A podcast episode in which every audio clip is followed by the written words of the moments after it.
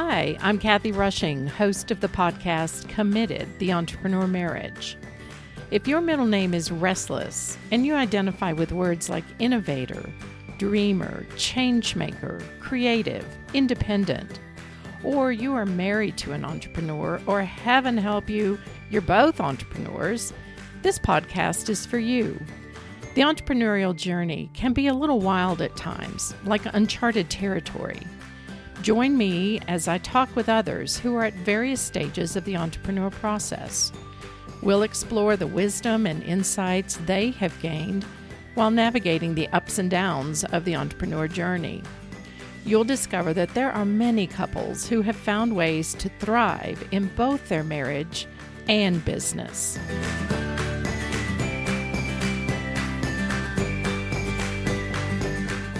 My guests today are Shannon and Bryan Miles. They are the co founders of Belay Solutions, which provides virtual support services for business owners. They were recently listed in the Inc. 5000 for the sixth year in a row. Way to go, guys. As if that achievement isn't enough, they have managed to create a thriving marriage while running Belay together their company has evolved since they began 10 years ago, but their focus has always been to have a great marriage, a priority they place ahead of a great business. These are my people. In the fall of 2019, they opened Nofo Brew Company and Distillery in Cumming, Georgia. And in the year that shall not be named or repeated, God willing, they launched Own, Not Run, a consultancy for people in various stages of the entrepreneur journey. They are rich with wisdom for entrepreneur marriages, so let's get right into it.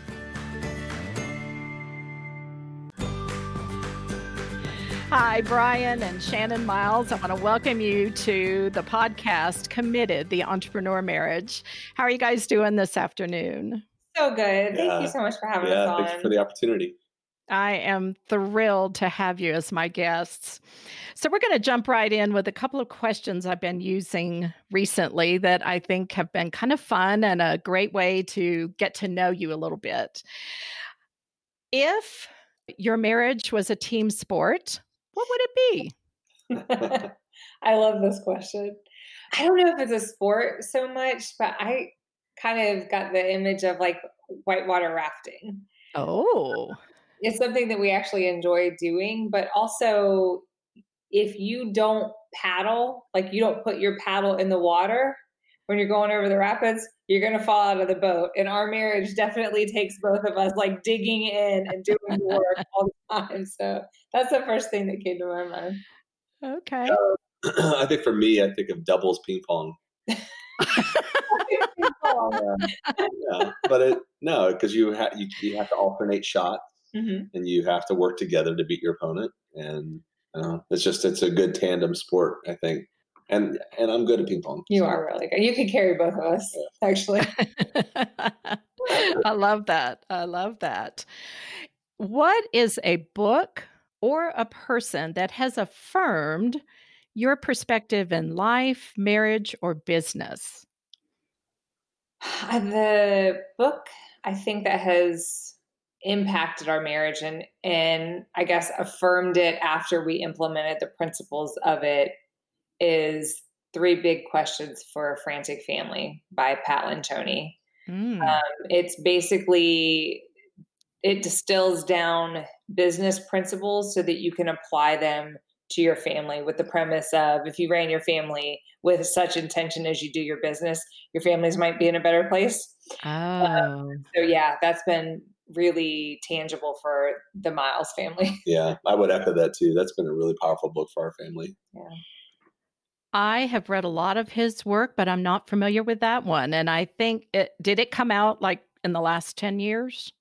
Yeah, I think so. He mm-hmm. it's funny because it's it's one of those books, you know, he's such a prolific business writer that he did this book more or less for himself and his family too. At least that's what he mm-hmm. said to us. So mm-hmm. it's, it's, come out in the last 10 years. It's got a yellow cover. It's, yeah. it's a really great read. It's definitely not one of his most popular books, but it is it's very similar to his popular books in the sense it's a fable. So his books are easy to read. You know, yeah. puts the cookies on the low shelf for you.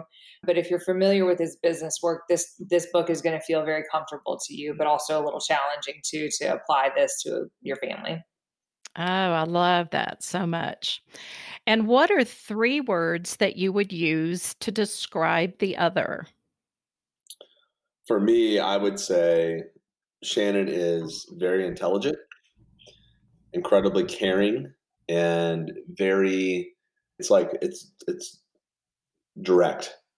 Ooh. She likes that's concise. That's the word I was actually trying concise. to Concise. Okay. Likes to kind of hit the essence of things and not beat around the bush. And I, I do the older I get, the more I appreciate that. oh. And of course, nice. got other adjectives that are like beautiful and things like that, but I'll stop there. beautiful is always good, right, Shannon? Thank you. you are very tenacious, mm. adventurous, and intense in a good way. Like when Bryan puts his mind to something, it happens. And it's been a very good thing for our family. yeah. And business, right? Business. Yep. Awesome. Okay. Tell me a little bit about what the rhythm of your family looks like currently, rhythm of family and work. Yeah, I mean, Bryan and I have been married for 23 Three. years. Congratulations. Thank you. We have definitely gone through different rhythms throughout the mm. course of those decades together. But currently we have a almost 15 year old daughter who's in high school and a 12 year old son who just started middle school. And so our we just started a new rhythm, you know, with them going back to school face to face. So you want to share with yeah. them like every day? Yeah, I just I mean, in the mornings we get up, we have time with them briefly before they head out the door for school, and then you know Shannon I think does a really great job to be just kind of around and available. And I try and do the same, just kind of hearing them. I even was commenting today. I take our daughter to school some days, and it's like a coaching session in the car with her, which is really oh, cool. Oh. You know, because I have her undivided attention for a few minutes. Uh-huh. Um, and then, you know, we go through our day. We work together, obviously. and we have many different things we do throughout the day. And then they come back in the afternoon after school and mm-hmm. they've got various activities or homework. And, and then we like to, we do our very best to have family at a table together, no tech, and just engage as a family as best we can. That we don't always get it right or perfect. And then generally the evening wraps up with a show we like to watch together or they're hanging out doing homework or something like that. It's you know, it's we're pretty normal in that sense of just like every family. Yeah. Uh, coronavirus and the pandemic made it a lot more goofy. Yeah. While, but, uh, yeah. We're certainly, I think, in a. I think we have a good rhythm with our family. Yeah, of four. We're in a good place right now. Yeah. Are you guys working from home currently, or do you go into Belay? You know, it's funny. Belay doesn't have an office at all. Okay. We never it's all virtual. We've yeah. always been virtual. So from okay. that perspective, we were well prepared for our current environment. So yeah, you're this is our office, you know, we sit side by side. We have freedom to move around the house a little bit, but yeah, we've done Zoom meetings since the day Zoom came out and before that it was GoToMeeting. You know, yeah. like we've just always video chatting is very much a part of our rhythm. Our meetings with our teams are almost always remote we do own with a partner of ours a brewery down the road so sometimes we'll go there and have meetings too which is kind of a fun place to meet over um, beer of course over beer of course and yeah i like the work from home thing has just been a part of our professional lives for the last decade so it feels very natural for us okay very good. Well, let's jump back to the beginning. I want to hear a little bit about how you guys met and how long you, you said you've been married 23 years. Yeah. yeah. So, how did you guys meet? Two years before this 23, we met in college. Shannon was a freshman and I was a junior in college. And we went to a small school up in the middle of Ohio, north of Columbus. And it was actually move in day. Mm-hmm for her freshman year that I met her and a friend had invited her to go bridge jumping, which was something that we did because, you know, in a small town in Ohio, that's what you do. Yeah. Uh, yeah. I see a pattern here: bridge jumping, yeah. whitewater rafting. yeah, pretty adventurous folks. Yeah. But so, so we we had an opportunity to meet that day, and that was just a really cool experience. And I, I of course, I was struck by how pretty she was, and I wanted to spend time around her. So that was that was a pretty cool. But that's how we met was jumping off bridges, and we've been jumping off bridges ever since. Literally and figuratively. Yeah. Exactly. yeah. And so, how did that lead to marriage? We hit it off right away. I don't know that either of us were looking to get married that young, but we just felt like we're going to be together forever. So, why wait? And we got engaged the spring after we met, and then we got married a little over a year after that. So, in 97. And it's funny, we don't always share this story on podcasts, but we actually think we first saw each other even two years prior to that first like bridge jumping introduction because mm-hmm. Bryan was a he worked for a lawn mowing company and I was a waitress at the little town like an hour from our college and he said I went in there and took a you know had a lunch break from trimming you know uh, cemeteries actually. so oh goodness. And he's like, there was a young girl in there. She was so cute. I was like, I was the only young person that worked there, yeah. so it had to be me. So I think from you know early on we realized we were always meant to be together. We intersected paths earlier than what we ever thought. Yeah. And then there was another time where um, she was set up on a blind date with a good friend of mine, and I went with him to meet her. I thought, wow, she's cute, you know. But of course. step in or I was anything. their first friend. but then, of course, we met again in college yeah. and kind of connected the dots that we had intersected paths a few times before that. Oh, that's funny. I can remember in college there was uh, this idea that there was one right person for you, and I used to kind of panic over that. Like, what if, what if they were on the bus and I missed the bus that day? So, I, I guess your story is a reminder that if you know if your paths are intended to cross, it will happen. Yeah, I think so. Yeah. So, so you got married in college? We did. You were still in college, Shannon? Yeah. What okay. happened was about three, four months after I met Shannon in the fall of 95, my dad developed lung cancer. Yeah. And so, uh, kind of through a series of events, I decided that the best thing to do was to basically leave school full time, work full time, and then go to school full time at night. And then Shannon remained as a traditional student and she worked a part time job during that time as well. But kind of in that season, mm-hmm. I already felt like a grown up. I was already yeah. responsible for who I was. And so paying for school. You know, it just seemed like, okay, let's let's go to the next level, let's get married. Mm-hmm. And um, of course it was way more romantic than that, how I got down on one. but, uh, but it just um, it was one of those things where I was ready to kind of grow up and do grow up things and mm-hmm. um, get married. Yeah. It's a refreshing reminder because I meet so many young couples that they're trying to get all their ducks in a row. They want to finish college, have a first job for 10 years, have their house paid off. I mean, I'm being a little extreme, mm-hmm. but it's like they want all of these things done before they marry. And your marriage is an example that you learn a lot about each other going through these difficult times. Mm-hmm. And I was listening to one of your interviews yesterday and heard you talking about both of your, well, your dad, Bryan, and your yeah. stepdad, Shannon, both developed lung cancer and died within a year of each other. Is yeah, today. The timing? Crazy. Yeah, it was a crazy time. Man, I mean, that is. Or we, we had just graduated from college. Just yeah. after college, so young. Yeah. yeah. Yeah, and I think you know, looking back on that, the it, it forced me especially just to kind of grow up and folk and just realize that you know no one's going to hand you anything. You got to work really hard for things, and you know, and it was a it was a really it was terrible seeing our father struggle and our families as a whole struggle through that experience. But it was something that you know I look back on it and as, as, as horrific as that was for our family, I'm actually I'm I'm I'm thankful it kind of molded me into the person and the man that I am today. Hmm. We say oftentimes that we raised each other. I mean, really, because we were still babies, like you guys were. You know, we got married, and I think that you know, our path is our path. And I, you know, I don't know that I would recommend it for anybody else. like, mm. would I want our kids getting married at 19 and 20? Probably not. But I don't know if it's any harder or any easier.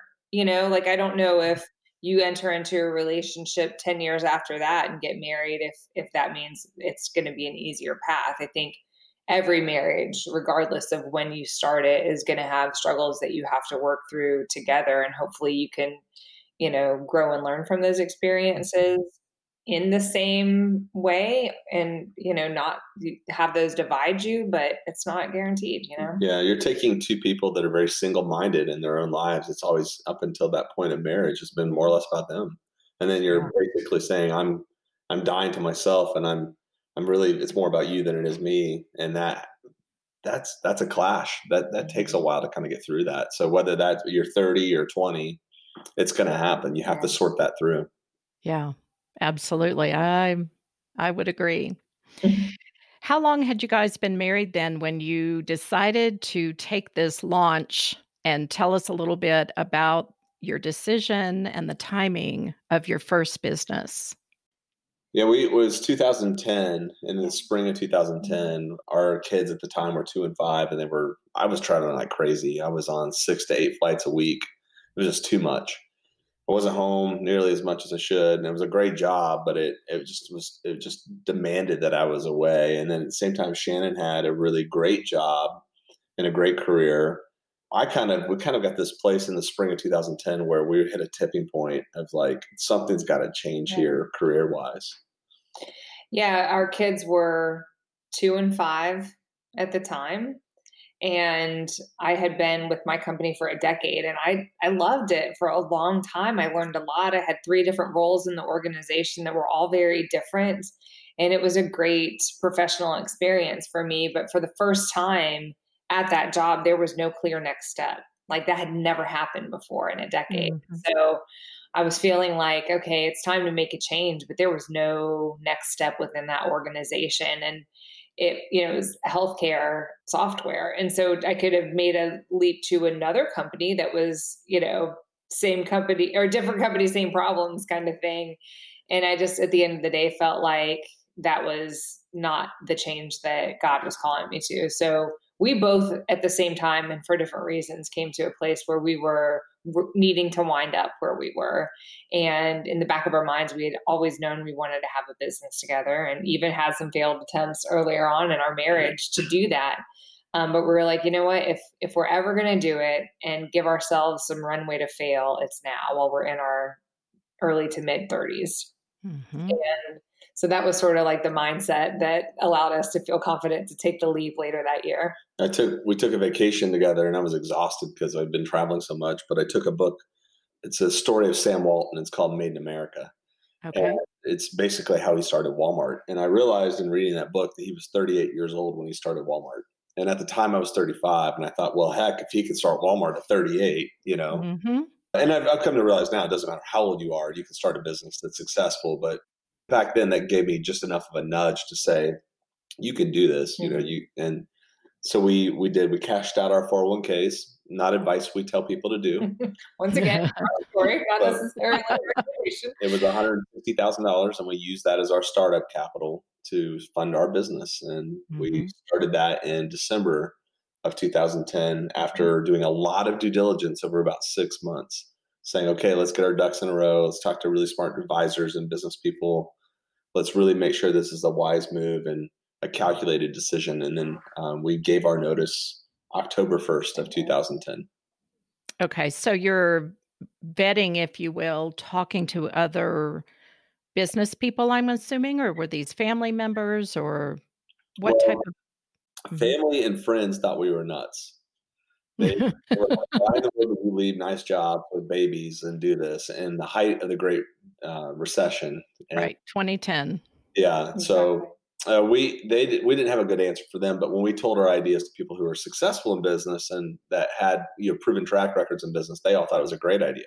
Mm-hmm. Especially one one person in particular basically said, "You need to quit your job and go do this." And and a lot of that too, we've come to realize, and it's just one of those things that you know people who are business owners, the lens in which they operate is different than a person that receives a paycheck. Yep. Mm-hmm. And there's, there's, nothing wrong with that, but it's just the lens in which right. the worldview they have is entirely different. So we leaned into that and that that season, and it was really helpful for us. Mm-hmm. Mm-hmm. There's something, a little something to the wiring, I think, of a person. Uh, we'll get into that hopefully in a little bit. So, this first business, you said that you had tried a couple of businesses prior yeah, to this. We did. We tried one, and it uh, it failed. it was way back. Let's see, it would have been in 2002. We tried to start a mortgage company, and uh, it just did not work for a myriad of reasons. We had the wrong leader in place. We put it in the wrong location. There was just we saturated just, market. It just was a, yeah, it just was a, a bloodbath in, in that sense. So we lost about forty thousand dollars, and we continued to you know work for other people. Fortunately, we didn't quit our jobs to start that one, right. so we could bounce back pretty quickly. But yeah, that we definitely and it's funny. Bryan's mom even told him a few years ago, you know, when he was a kid, he wanted he didn't want to work for anybody else. He he wanted to have his own business and I think that speaks to the wiring. I don't know that that would have been the case for me had I not, you know, met mm-hmm. Bryan and, and our lives become one. He was much more willing to take the risk and and had the the fortitude for it and we had been married long enough and you know had different professional careers and I could see his strengths that you know would be contributing to the business that I felt comfortable but yeah just wiring he's definitely more entrepreneurial minded for sure. Okay. I am really interested to hear about the fact that you're both in the business. You helped start it, you were completely invested in it. I think you're the first couple that I've interviewed so far that are co founders. Mm-hmm. All of my other ones, one person is the entrepreneur and the other supports them but they're not in or part of the business. Yeah. So I would love to hear early on how did you guys sort out your roles and what each of you were going to be responsible for? We hear that a lot. Like, I could never work my, with my spouse. There's no way. Like, I, I'm glad they're doing it, but not for me. I, you know, it's just we wanted to be 100% in this thing together. So, we had to figure out pretty early on what our lanes were. And fortunately, God's wired us different with yeah. different personalities, yep. giftings, leadership styles that are complementary to each other. And so mm-hmm. I think we we've probably gone through about three different iterations of our roles within Belay. Okay. Um, as the business grew and evolved as its own entity. But yeah, early on, defining those roles was really key. We're incredibly different people, you know, and that's, you know, whereas it used to be annoying in the beginning, it's actually celebrated now, but we are, we're two, we're yeah. two different people and that's great. And it also comes that way in terms of leadership or skill set. So the mm-hmm. default to her is really natural for me now. Like in, especially in areas of operation or legal things, you know, like she's just got a mind and she's wired for that. And, and I'm not, I'm more, uh, sales, marketing, vision, mm-hmm. out ahead, you know, 18 months out, looking at what's next, that type of thing. And she does a good job to default to me there. So I think we just know each other's lanes. Mm-hmm. And rather than try and have that be something that's competitive, we just default to it naturally and say, hey, this is your gifting. Whatever you say, that's what we'll do. Yeah. And, you know, it, it didn't, it's not like you just day one figure that out. It took us a while to realize our strengths and you know, because she had a really great career and I had a really great career before we started this thing. So mm-hmm. the way I approached it in the early days was I knew because she would share with me a complexity around what she did before we started our company. So I thought, wow, that's the type of person I'm going to get the opportunity to work with on a day to day basis. If so I don't hire her, I'm going to have to hire someone else.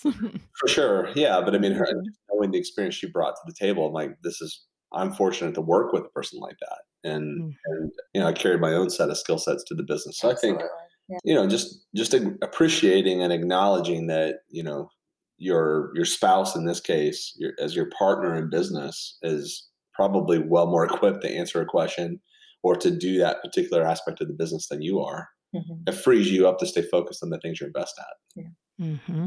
Mm-hmm. So early on, there were probably challenges. There always are in a startup. How long was it before you knew that this business was viable? Well, we didn't have any challenges at all. I mean, we were.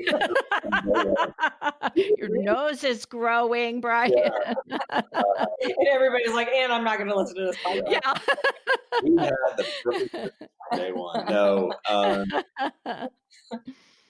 I think that the reason why they refer to early startup or as early struggle is because that's what it is. It's meant to be early struggle. Every business has a season of early struggle, and it's fraught with you know changes and okay we were going this direction and we're going this direction. The market doesn't want this product. The market wants this product. The pricing's off. You have to there's this myriad of things you have to kind of iron out and if you, you lose your business if you don't pay attention and shift. And so with that just came a season of kind of turmoil yeah you know i, I remember being in 2012 so you know a year and a half in having what i thought was a heart attack oh god and i was stressed out and that's working crazy hours. Yeah, and there was a our kids got sick during that time, and our health insurance was a hot mess because we were starting our company and we were funding all that.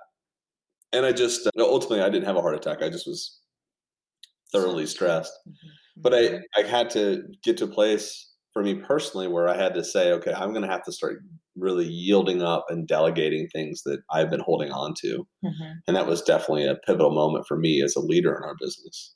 I think when we knew we really had something is when the, the business started making money. Like we had invested our 401ks to fund it, and we could see that balance depleting over time. And yeah. so it wasn't until we like started to turn a profit, we're like, okay, we might actually have something here.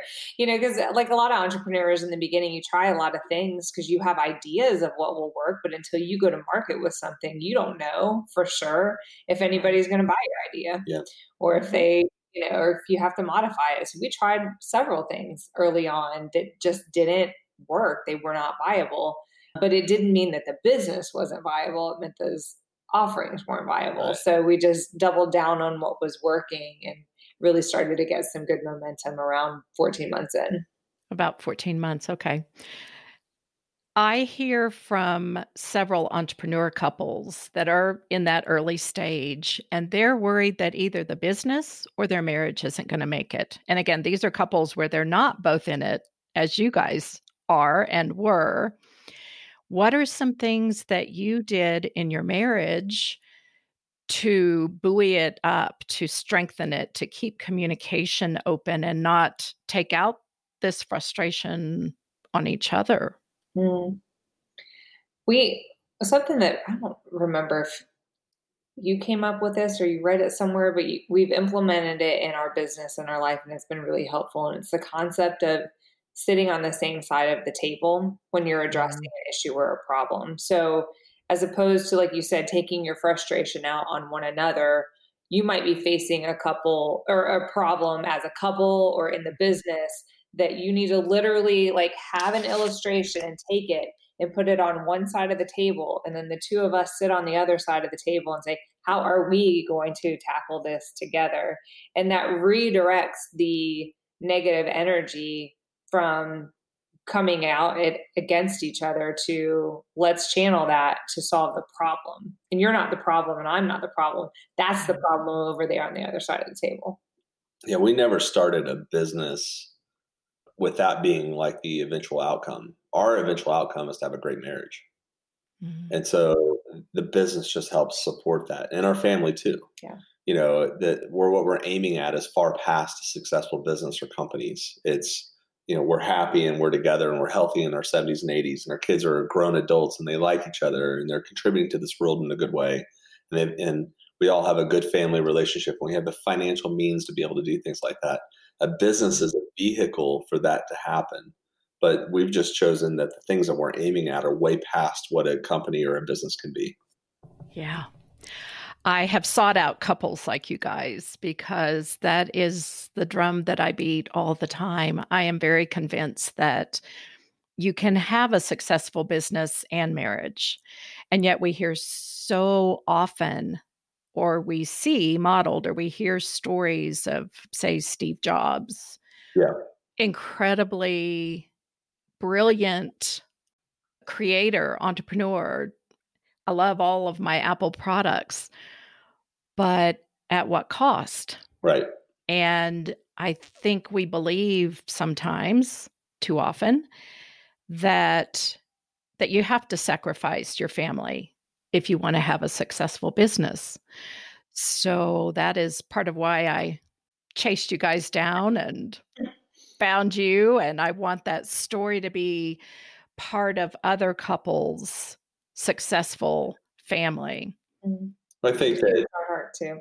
Uh, yeah, definitely. I think that it's just easy to accidentally prioritize something that feels so big, like a business, mm-hmm. and make that a priority and make that the universe. When the reality is that ultimately the things that you're striving for in life are more relational mm-hmm. and healthy in that sense, and a business is just simply a vehicle to pull that off. And I and I think that when you right size that or you reprioritize that as a as a couple and you both get in alignment over that, I think mm-hmm. that you're you'll iron out and you'll make better decisions for your business that becomes more of a lasting solution for your family. I mean, we had to decide early on, like, what the worst case scenario would be. And that was mm-hmm. really helpful for me to get over the hurdle of deciding to start this together because I thought, mm-hmm. okay, let's see. What if we invest all this money and it fails and we lose all of our retirement? Okay, can we rebuild? as long as our marriage is intact and our kids are healthy, like I've lived in a trailer before. I could live in a trailer again. It's not that, you know, like the worst case scenario isn't isn't, you know, financial. It would be like would we be okay? And I and we got to the point where we're like, no, we can work through this. You know, we we can weather a failed business and still keep our marriage intact. If that's the worst thing that happens, we're going to be okay. Mm-hmm. Yeah. And that is a helpful exercise, isn't it? To sure. to process what is the worst case scenario. You don't want to live there, but if you look at it and go through that exercise, like you said, Shannon, I've lived in a trailer. I can do it again. It's not the end of the world. But I would live in a tent with you yeah. versus live in a mansion without you. Right. Exactly. And not everyone is that intentional so, well, you know, I, I'll mm. be honest. I we meet a lot of business owners that they will start a business with no end in mind. Like they'll say, you know, I don't know what I would do with my business. I don't know if I'd sell it. I don't know if I would give it to my kids. I don't, you know, and we just don't operate like that. Shannon and I have always approached business to say we start a company and here's the outcome we're aiming at. Mm-hmm. And we all and every and we we now own several businesses and every one of those has got an outcome connected to it that we're aiming at, all for the purpose of benefiting the family and for mm-hmm. a couple. Mm-hmm. And they, they support what we're doing as a, as a relationship, not just because we want to have a bunch of companies. Like mm-hmm. there's there's a, there's intent behind the ownership, and I I would challenge any business owner, especially a business couple that's in business ownership, that they need to decide what they want to do with their businesses because they're going to more than likely outlast that business itself. Mm-hmm. Yeah. Uh, let us into the mind of Bryan and Shannon, and what does it look like when you're processing your next business? You guys started about a year ago, is that right? Your uh, brewing company? It yeah. opened, yeah, a year ago. We started opened. about a year prior to that. Yeah. yeah. Okay, and then you've launched Own Not Run. That's right. Yeah, and that's a content company to help business owners enjoy the freedom of owning their companies versus becoming a slave to it. And then we we are we're we invest in some real estate. We have a holding company called Miles AG, where we you know we uh, invest in other entities. And Shannon and I sit on a handful of boards for companies and so forth. Okay. But yeah, we're we're fairly active people business wise. Oh, the mind of an entrepreneur never rests. I know that for a fact. Yeah. So what what are the conversations like or what are the questions that you ask when you're pursuing something like the brewing company or Own Not Run? The the impetus for the new companies that we either create ourselves or get involved in is they're usually primed to solve a problem. Like Belay is a virtual services company that solves problems for growing organizations but it is vastly different than NoFo Brew Co, which serves beer in our community.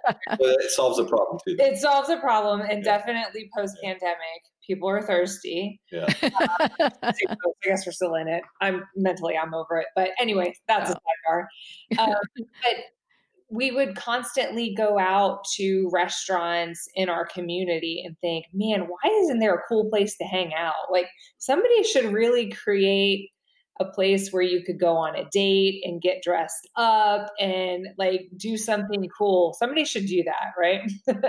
so nobody did it. And we're like, okay, we're ready for our next thing. You know, we had been able to replace ourselves in a lot of different capacities at Belay, giving us a little bit more mental freedom to dream again.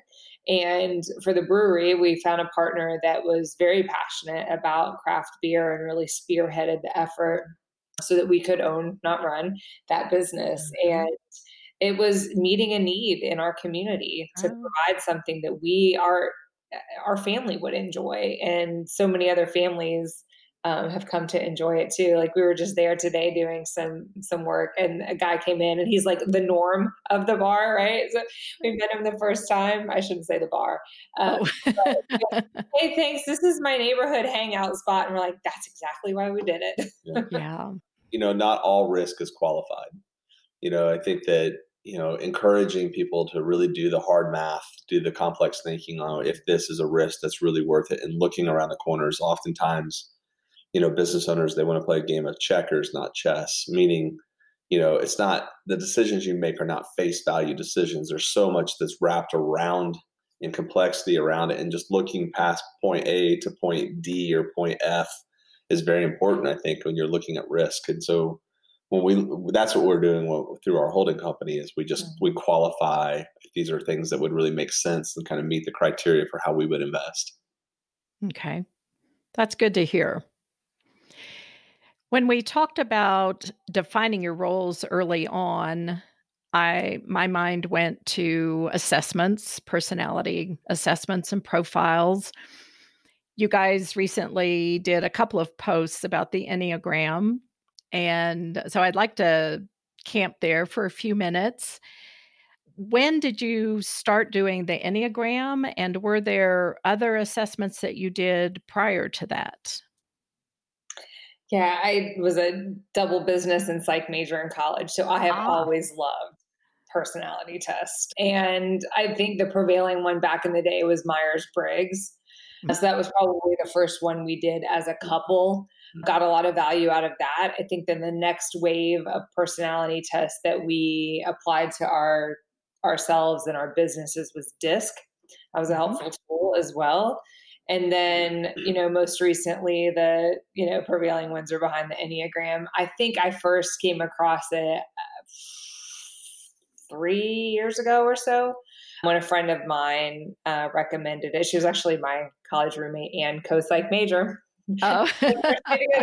she had come across it through Richard Rohr's work. And mm-hmm. I just thought it was the most accurate depiction of personality that I had come across. It's funny. I, I t- I've typed as different things though, which is kind of interesting. Oh. Um, but yeah, in part because I think we I don't know. I answer questions as I as I think they should be sometimes instead of really looking back and, and getting to like natural tendencies. I can adapt pretty quickly. Okay. And so I think I I skewed results sometimes because I was like in this like a high achiever mode. And I'm like, I'm a three, for sure I'm a three. And then I take it and I was like, wait, my motivation isn't always to win. So I don't know. It's gone through definitely some some changes there, but it's been a really helpful tool for Bryan and I both. Mm-hmm. What what do you identify with currently, Shannon? Seven, the enthusiast. Seven. Okay. Yeah yeah.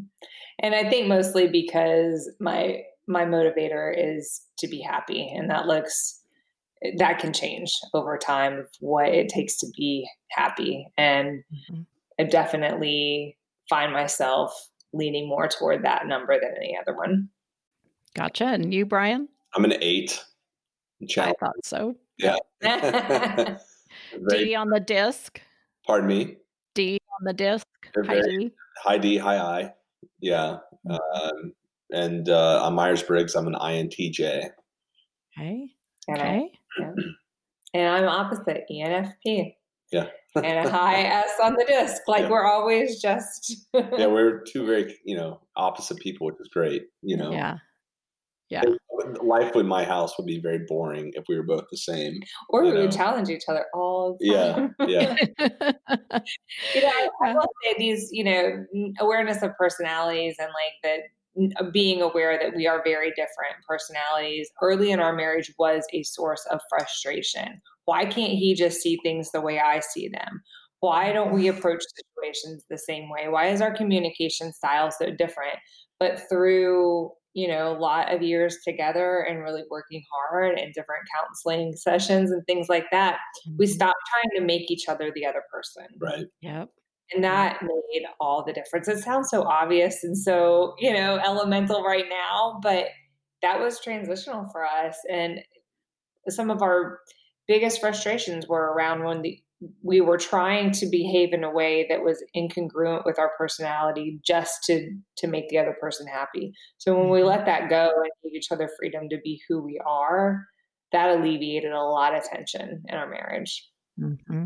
Mm-hmm. I see that a lot in marriage that we think if someone loves me, they're going to be just like me, or they're somehow going to read my mind and just know what I need. And that's where I see the benefit of an assessment tool. And as you said, you've used at least three. We've done the same thing. I'm trying to think if there's others. We've probably done what was the Strengths Finder? Sure. Uh, was another piece. Yeah. And I find that more helpful with like a team. I can't even remember my top five, so I, I can't remember someone else's. But we also we dug pretty deep into the disc because I, I got certified in that several years ago to work. We used it as part of our hiring process in our business. But then we discovered the Enneagram. And what I like so much about the Enneagram is looking at your shadow side, the part that we don't always want to see or mm-hmm. or even aware of. And it's so important in leadership to know these parts of yourself that are not so shiny and bright. It's where we become more whole and more wholehearted, as Brene would Brown would say. Mm-hmm. Curious about so you discovered the Enneagram three years ago. If you had that tool when you started the business, do you think there's some benefit you would have gained from knowing all of those, like what you do under stress, which is different for each of you? Mm-hmm, mm-hmm. I, you know, when we first started the business, we used DISC, and there's a corollary, I think, in DISC that you could speak to way way mm-hmm. better than I could. But the whole concept of you're natural and adaptive and mm-hmm. you know how you if you have to live in your adaptive number for too long in your role then you're you're going to burn out and it's not sustainable right. mm-hmm. and so for the enneagram i think the correlation is yeah how you show up under stress like a seven goes to a one and, and become the house is finally clean and you know because i'm stressed out and that's like the one thing i can control so I, I think that regardless of the tool that an organization uses, I think it is imperative that organizations use personality tests with their leadership team at a minimum and mm-hmm. ideally as part of their hiring and, and placing process. I think that you can head off a lot of bad matches or bad placements at the pass if you are more aware of your team members' personalities. One thing that we've started using recently too at Belay is work by Kathleen Edelman. It's The Temperaments. And there's a mm. book that goes along with it that's I said this, you heard that.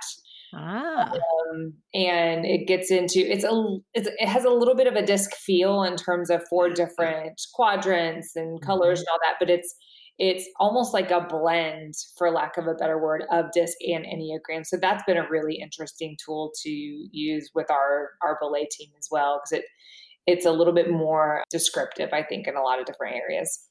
That sounds like a great tool. I'll add that into the show notes. Have you found people in the hiring process or people in your leadership team maybe that are like, I I don't believe in this personality stuff. It's woo woo and I don't want to be put in a box. How do you address that? Yeah, I mean they don't get to work here. I mean that's that's how we address that. Uh, yeah. Bye bye.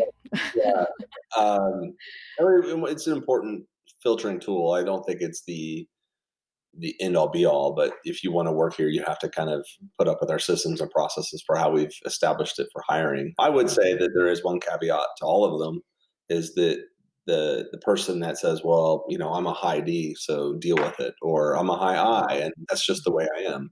No, that means that you get the opportunity to grow just like everybody else. So you can't hide behind your number, your label. You have to be human. And so we, you know, I think we do a good job to say like, "Hey, this is an important part of our hiring process," and you're not to use it as an excuse. But it, has been very helpful for our mm-hmm. business, and we've learned insights in our teams, and we've learned how to respect each other more you know through using tools like disc or enneagram mm-hmm. and if you've done several you do begin to see there's an overlap which to me is a validity. Mm-hmm. measure when you see it over and over Awesome. Okay, I want to shift towards the end of our interview here and ask about mentors. Have you guys had a business mentor or a group that you've been part of, like EO or something? We've we've hung around people in EO. We've never participated in EO, but we we do. We have business mentors that have guided us over time. Typically, they are a season or two ahead of us. Mm. You know, they've they. I have a lot of gray hair, but they have more. they have no hair. yeah, or no hair.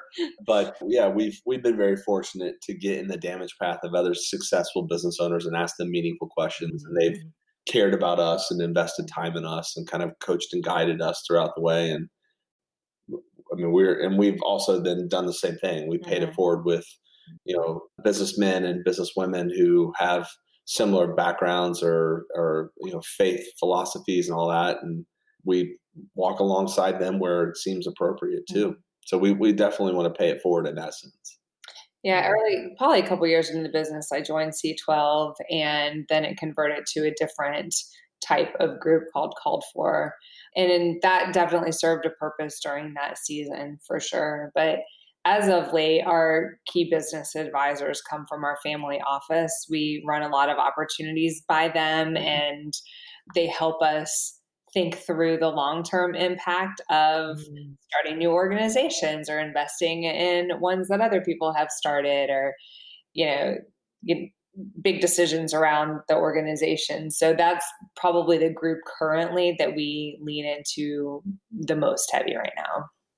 Okay.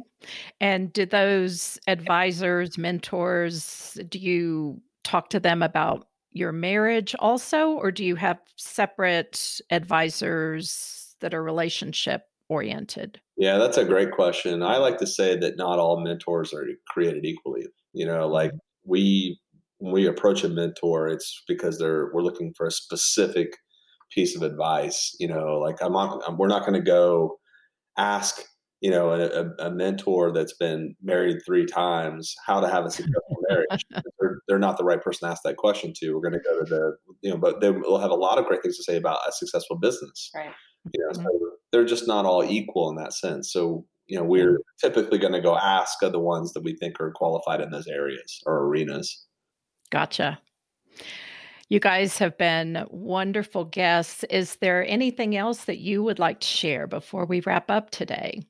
I would just say it's incredibly rewarding to walk alongside a a person that you love and then create a business or businesses together. Like I had no idea. I only guessed what it could be before. And now 10 years of doing this together, I'm so mm-hmm. grateful for this experience. And I think that if you're aiming at a great marriage and that's your that's your focus and where you're headed, then all the other stuff will line up because you're you got your priorities straight and where you're headed. And and um, it's incredibly rewarding to see a business kind of fueled as a vehicle of that. But having a lasting marriage, I think, is far more important.